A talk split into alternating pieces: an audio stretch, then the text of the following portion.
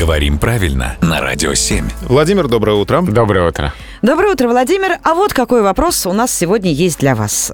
Какая из формулировок верна? Вне моей компетенции или не в моей компетенции? А? Здесь вполне возможны обе фразы. Видите, чуть-чуть разные оттенки смысла, да, вне моей компетенции, за пределами, не в моей, то есть, ну, не, не входит э, в круг моих знаний.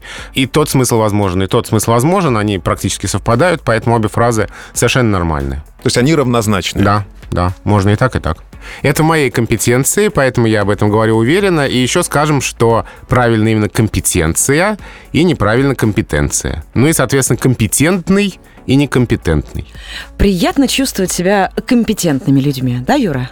Абсолютно. Ну, с Владимиром здесь все понятно. Володя, спасибо большое, до встречи. Спасибо.